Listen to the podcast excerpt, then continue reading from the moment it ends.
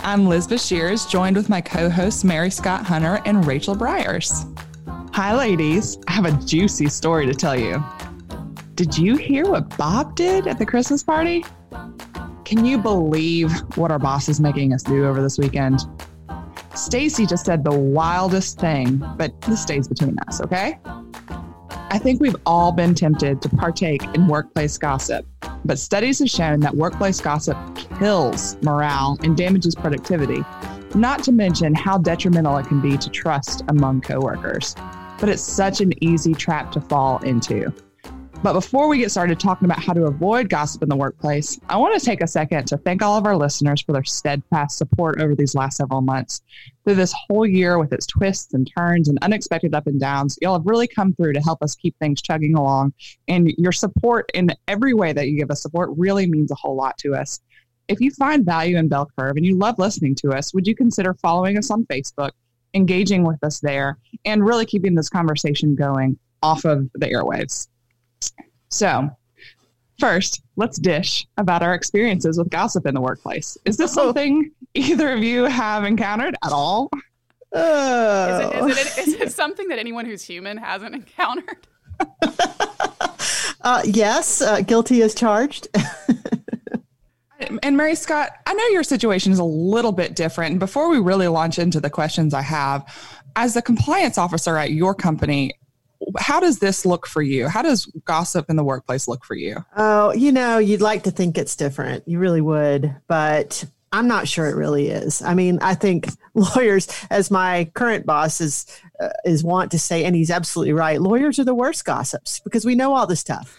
You know, we're we're so terrible about it. I remember I went to lunch with one, and this wasn't exactly workplace gossip, but when I bought my house, the house I currently live in, I went. I was going to lunch one day with one of the judges, local judges, and judges know everything, you know, because it's the courthouse, and the courthouse is the center of gossip in our in our legal world, and um, it shouldn't be that way, but it is. And she said, "Oh, well, where did you, you know, where did you purchase?" And so I told her, and she said, "Oh, I know that case. You know that it was sold because of a divorce."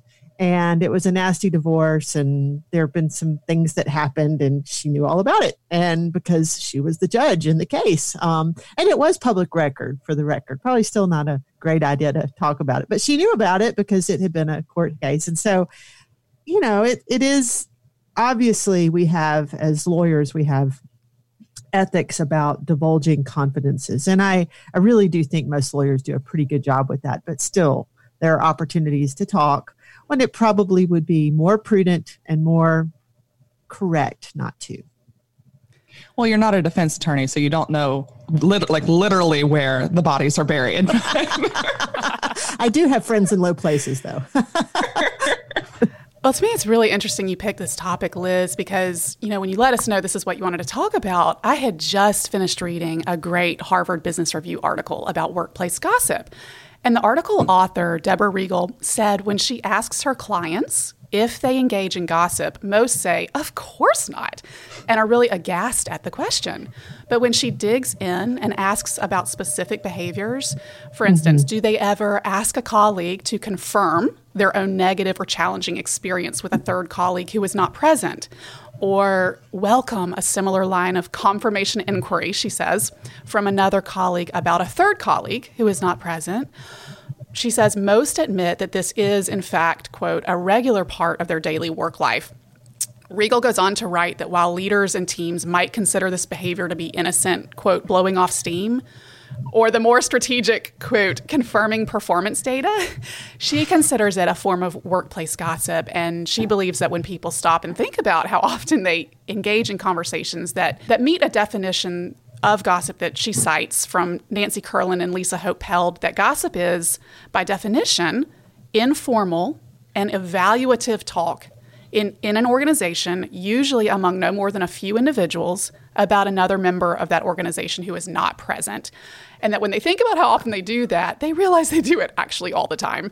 And that, you know, they're contributing to really damaging effects, like you said, like the erosion of trust, hurt feelings, decreased morale, damaged reputations, reduced personal and professional credibility, even increased anxiety, divisiveness, and attrition. Hmm. No, none, none of those are good for the workplace. Not a single one. Well, what are some things that she says helps? Uh, does she give any tactics? Because I have a few, and we can run through those too. Yeah, go ahead, and then I'll circle back with what she suggests. So the number one thing that I've come across, and that seems to I've, I've employed it a couple times because let me tell you, I think any kind of workplace, whether you are a self-employed person, whether you are a lawyer, whether you are in a traditional office, I think there is some form of gossip in the workplace that's always going to be present, and I, you, you know, always have to fight it. You, always, have to fight it. You do. Um, but in my current job, my supervisor supervisor has a very hard line about it. Now, that doesn't mean it doesn't happen. so there are some things I've had to employ in the last couple of months. Um, and one of the things that I saw over and over again as a tactic that people suggested was to turn it around and say something positive about the subject. Mm-hmm. Gossipers really want to find camaraderie. That's what they're coming to you for. So it might be for that positive reinforcement to see kind of where they stand, but misery loves company. And if somebody wants to, if somebody's come to talk to you, they don't want to hear about how wonderful the person that they were just talking trash about is. So turn it around, say something cheerful and positive, and it kind of seems to get them to stop. It's disarming. Absolutely. It's like, oh, this person isn't going to participate in this gab fest with me. You know what's mm-hmm. hard, mm-hmm. and I'd love y'all's advice about this is, you know, by nature, I'm sort of a listener. I, I really love to be supportive and I like to listen. And so it's really hard for me to interrupt anybody on a topic and redirect and challenge. So if they're going down any path they want to go down, I usually find myself listening and absorbing and asking questions and drawing hmm. it out. Hmm. And unfortunately, that means that in many situations I have been the one providing the ear for gossip. Now, mm-hmm. I might mm-hmm. not I might not actually gossip back, but I'm not confronting. I'm not redirecting the conversation. So, I'd love to hear your advice about how someone like me who tends to be a listener can can be a little bit more courageous about that. Probably have to break the script on that one, Rachel, because it's a that's a, a good behavior pattern in most situations. It's a good professional skill. It's a good life skill. You know, I know, uh, you know, I know some of your other friends besides um, Liz and I, and I know they love you for that particular trait. But I do think that if if you're a bell curve listener, if you're a curvy out there who has who does that, who is a really good listener, you do have to be aware that you could find yourself in situations where that skill, that real skill, that real talent can promote gossip. I I am not as good a listener as as Rachel, but as a lawyer, you do have to do a lot of listening. And I'm ex- I've you know I've never been in a workplace where I haven't had a door that I could close because you have to be able to advise, you have to be able to listen, you know, hear all the story, and that's part of it. And so I have found over the years that people come to me because they think they can you know they think they can get confidence you know because of my my lawyer ethics and and we can close the door and then and it'll and it diverges it diverges. But i think there's ways gentle ways to remind them that this is not attorney client you know maybe you can take that um, as to flip the script or break the script there. Um, but i do think early on in my career i struggled with how to handle situations where something that would be right in in one circumstance like being a good listener you know maybe at your church or with a friend or with your spouse you know something that would be right in one circumstance can be wrong in another. And um, for example me closing the door and listening intently and being um, you know you know being a, a good listener and noting all the details in a attorney client setting is the wrong thing to do when somebody has come in and closed the door and wants to confide in me in order to gossip for the purpose of gossiping. And I, I have to say that early on in my career, I'm not sure I always got that right, but I, I think, you know, as time has gone by, I figured out some tricks to just kind of break the, you know, recognize it and then break the, break the, break the script, you know, break, break the chain. A thing I've noticed has has gotten really worse during kind of these COVID times where I'm not in the same office with my coworkers very often. You know, I, have I've always worked from home, but there were a lot of travel opportunities and a lot of opportunities for me to be in HQ for days at a time and to spend a lot of time with coworkers. So the camaraderie that we end up finding tends to be on phone calls, and sometimes those phone calls can slide from strategy into what ends up really amounting to idle gossip way too easily, just because we're we're looking for human connection. Mm-hmm. Right. And I think that really gets to, you know, you don't want to be left out. Like if people are going to, if they're going to get together and bond over whatever, and you're the one who throws the wet blanket and says, well, I can't be a part of this, there, it, it's a very human tendency to be like, oh man, but now I'm the outsider. I don't want to be left out. They're, they're bonding, they're getting closer. And the the one thing that to that I just have to keep reminding myself, and this sounds like middle school advice, but keep in mind that those who gossip with you are likely going to be gossiping about about you. you. yes. yes. Uh, you know who the the professionals that handle this, I think, really, really well. And if you ever really need some good advice about how to handle it, HR professionals typically know they have a lot of training in how to handle this. And you know, of course, there are bad HR professionals out there, and there are, you know, there are, but you know, the the notion that you can't trust your HR office at your company is, I just, is so sad to me. I, I hope that if you're out there and you're listening and you're struggling with this, HR is a good place to go you know if you're if somebody's coming to you they can help you with some tactics. Because usually they not only understand the book answer about how to break the script you know but they also understand the inner workings of the company.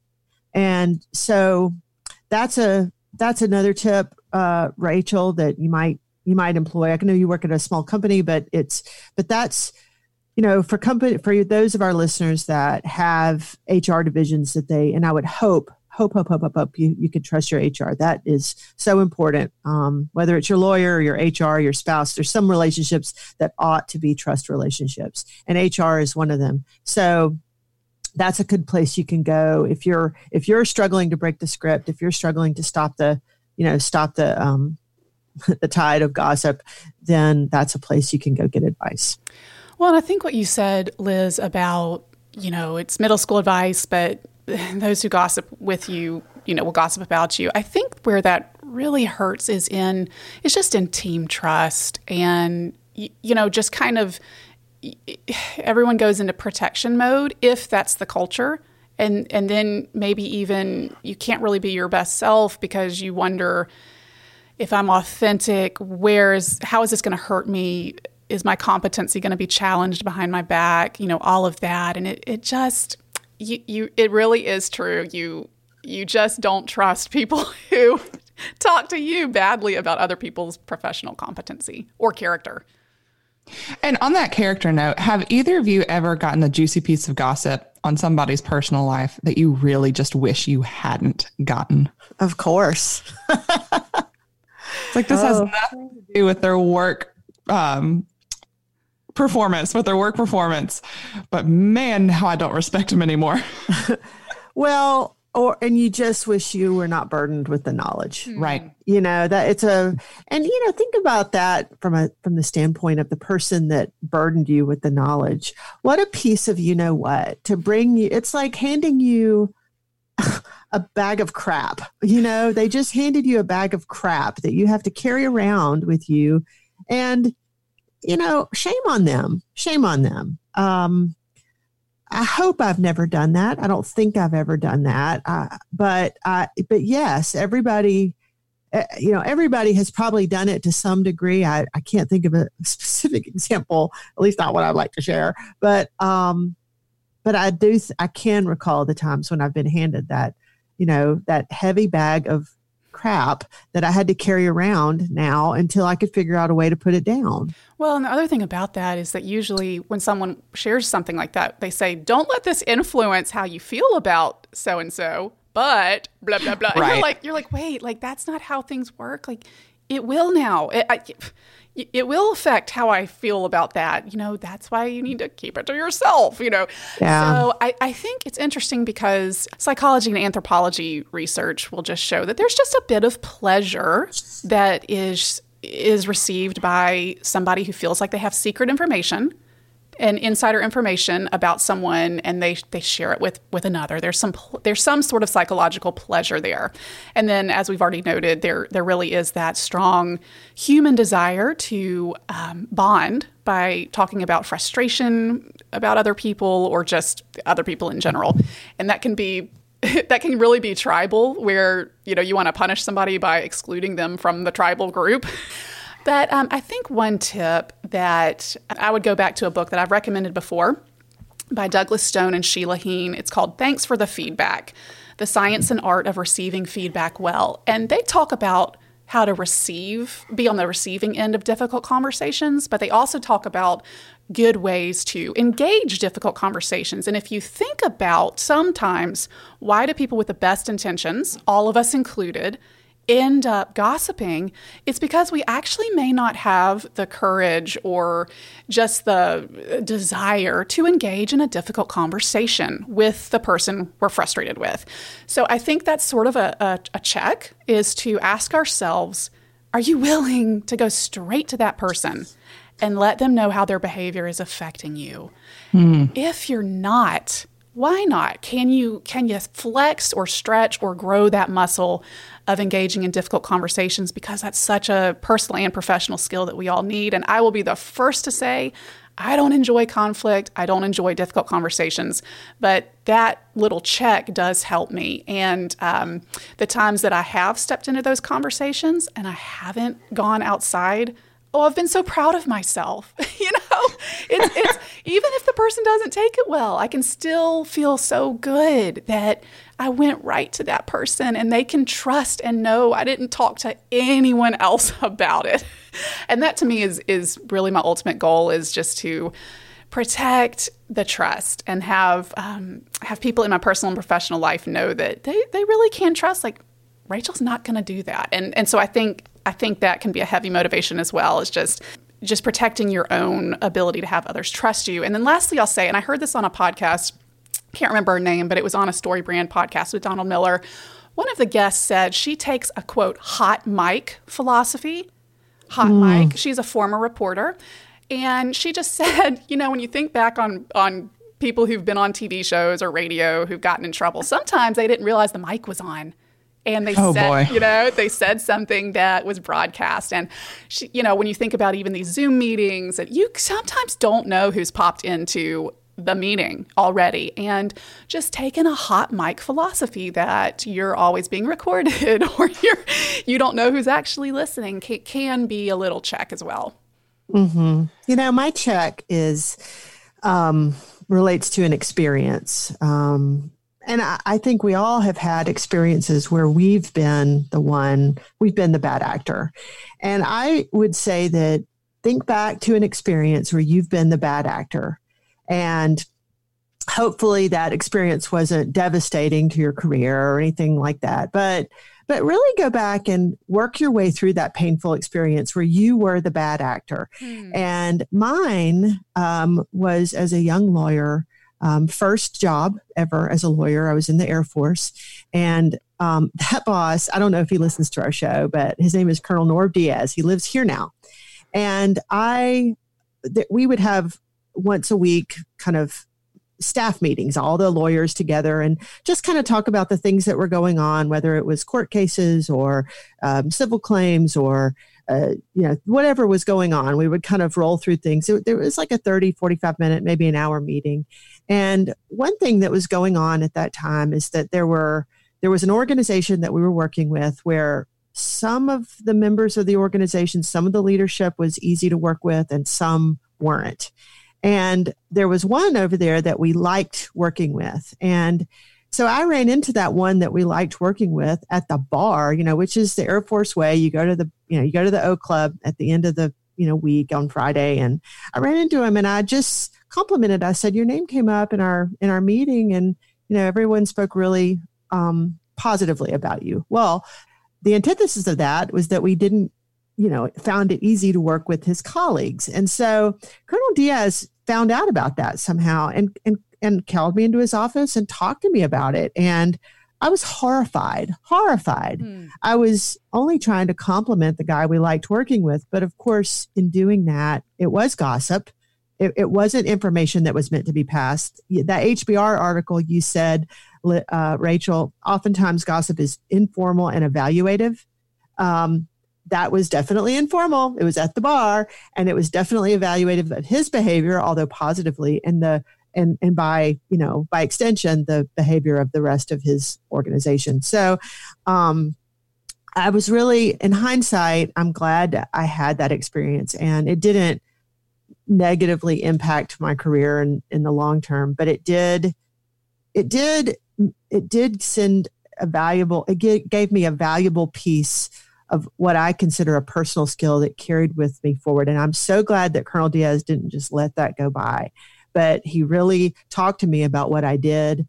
And, and he was, he took me to task because it, it really sunk in that I had done something that no professional should do, much less a lawyer. So, um, and it was gossip. I mean, it was straight up gossip. It was information that shouldn't have passed. It was informal. It was evaluative. It was not information that was meant to go beyond our, our lawyer meeting. And um, so uh, I think that if you have been the bad actor, and the truth is we all have, evaluate that that chain of you know that chain of really look at yourself and how did it make you feel? Do you ever want to be in that situation again? How did it impact others? Um, and really don't just gloss by that. Don't just say oh i'll never do that again. Think about what what happened that got you into that position. What you know in my case it was probably a drink to be honest you know i we all kind of become a little bit more truth tellers you know after a drink. So you know evaluate what happened to get you there and then break the chain. Don't let that happen again. It is not a good habit. It is not a good practice. It is not a good thing to do and it will damage you personally and professionally if you if you don't um, if you don't stop. Well, and just, I mean, even getting back to the law profession, when you think about how seriously slander is taken in, oh, in yeah. law. And, and why is that? Because words really do have the ability to just crush somebody. And slander and gossip, you know, and I, and I love what you said about we've all been the bad actor. We, ha- we all have been the bad actor. Absolutely. We're, we're all yeah. tempted constantly, again, because it's such a human drive. So, you know, and I think two, trying to think through what are appropriate means of expressing frustration. And, you know, I'd love to hear y'all's thoughts as well, because sometimes I think this happens as well because you bottle it up, you don't want to gossip, you don't have anyone to talk to, and finally, you, you, you just bust. You know, your head just explodes in this torrent of anger because you never, you didn't know what to do with it. So, do you all have any, like, quick tips on you know what what you should do with your frustration because you kind of well, before we get into the tips let me just say this is the thing that trips me up all the time because I'm a very auditory processor. Like I need to say the things that I'm feeling and thinking out and just kind of like see the words in front of me so that I can work through them. And I know each of you have been on the receiving end of that. and it's worse when I'm frustrated. And so and too often that that verbal um, processing can can devolve into just angst throwing and and then eventually gossip. And or not gossip but just saying hurtful things that i don't mean hurt in a hurtful way or saying things that i didn't mean to divulge but they just kind of came out because i was frustrated and i was trying to process through it. So maybe mary scott can help both of us rachel. So um little sisters um i um i I think that there's kind of some book answers and some experience answers here the experience answer tells me that you do have to have somebody to talk to. And, you know, hopefully you have a best friend or a spouse, somebody outside of the situation that you can trust. Um, there are some things you have to work through. That's not gossip. That's that because it's not evaluative of anything they care about.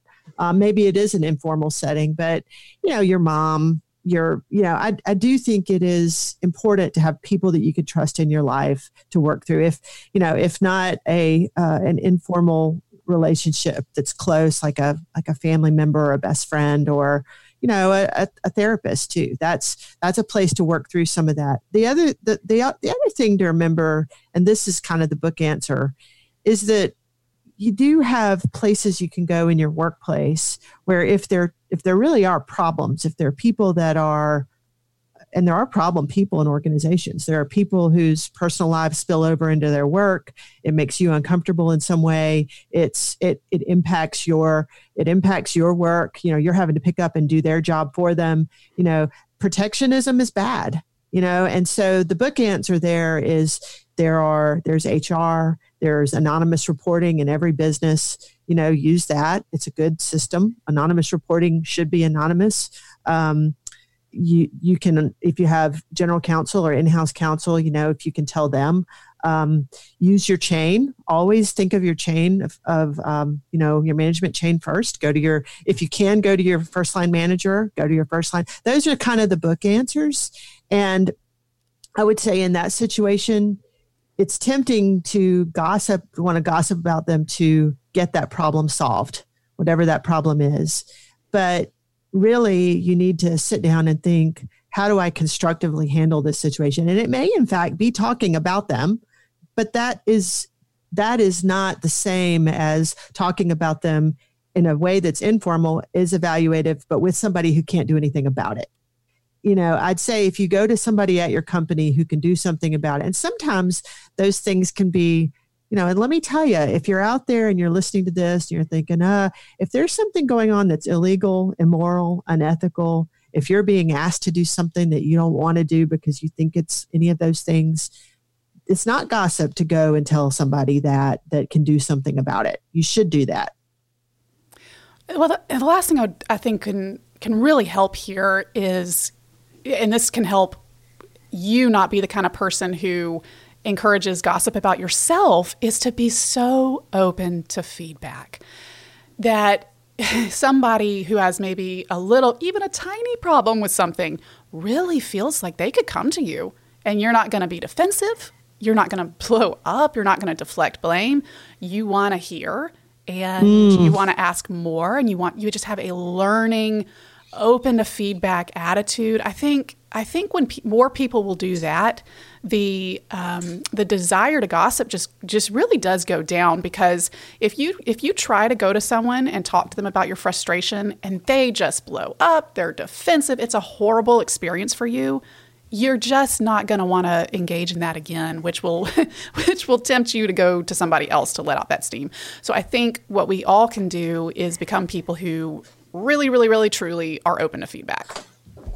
Mm-hmm. Absolutely. That's a really great suggestion. It's not one I'd really thought of, but if you are open, I mean, you, you might not be able to control all the gossip in the workplace, but you certainly can control gossip about you by not by not being the, the kind of person where you can't receive. And that kind of speaks to uh, another tip that I found in an article in Inc. that says encourage positive gossip.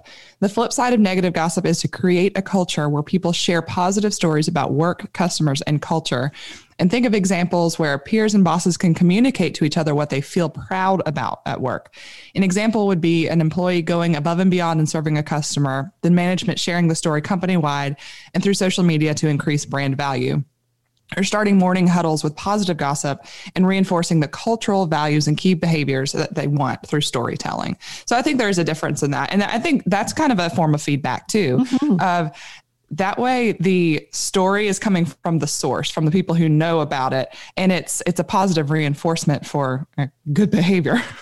it definitely is. And it, it in a in a good way, not in a, you know, in the in the example I gave um, earlier, that kind of backfired, but generally it doesn't. I'd say generally this is a, a way to modify behavior across the organization. And and and if you find yourself in a in a situation where somebody's gossiping with you or bringing you something and you don't want that bag of crapola handed to you, you I think you can kind of use this tip too in that setting where you can say something nice about the person and it it it makes them take that bag back and then the last tactic that I am I like this one without without difficulty right now.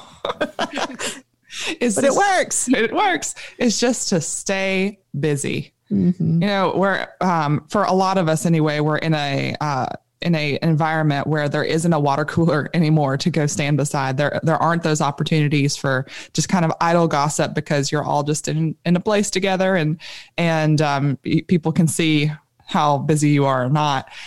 But I've I've been called by people before who I know that they're calling just to, to gab and pick up the phone and say, "I'm sorry, I don't have I don't have time right now. Can, can we talk another time?" And it works. You know, if you think about professionals and professionalism and I think sometimes it's a little difficult now, maybe with COVID and maybe just this day and age. We we dress our, you know, a lot of workplaces dress less professionally. A lot of workplaces are striving for a more relaxed environment.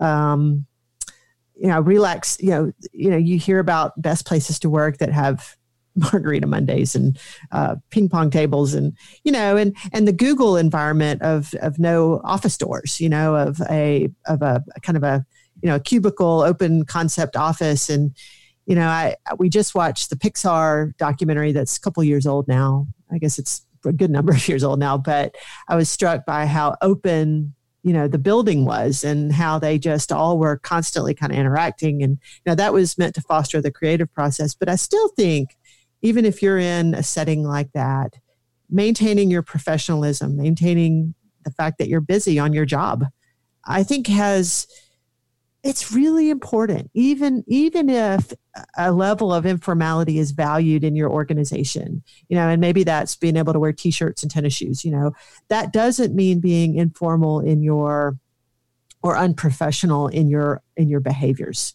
It i mean all that still has to remain the same even if you're you know even if you have are allowed to have you know do your work on a on a sofa with a laptop on your lap it being a professional staying busy um, keeping a professional demeanor is still something that's really important, even in that setting.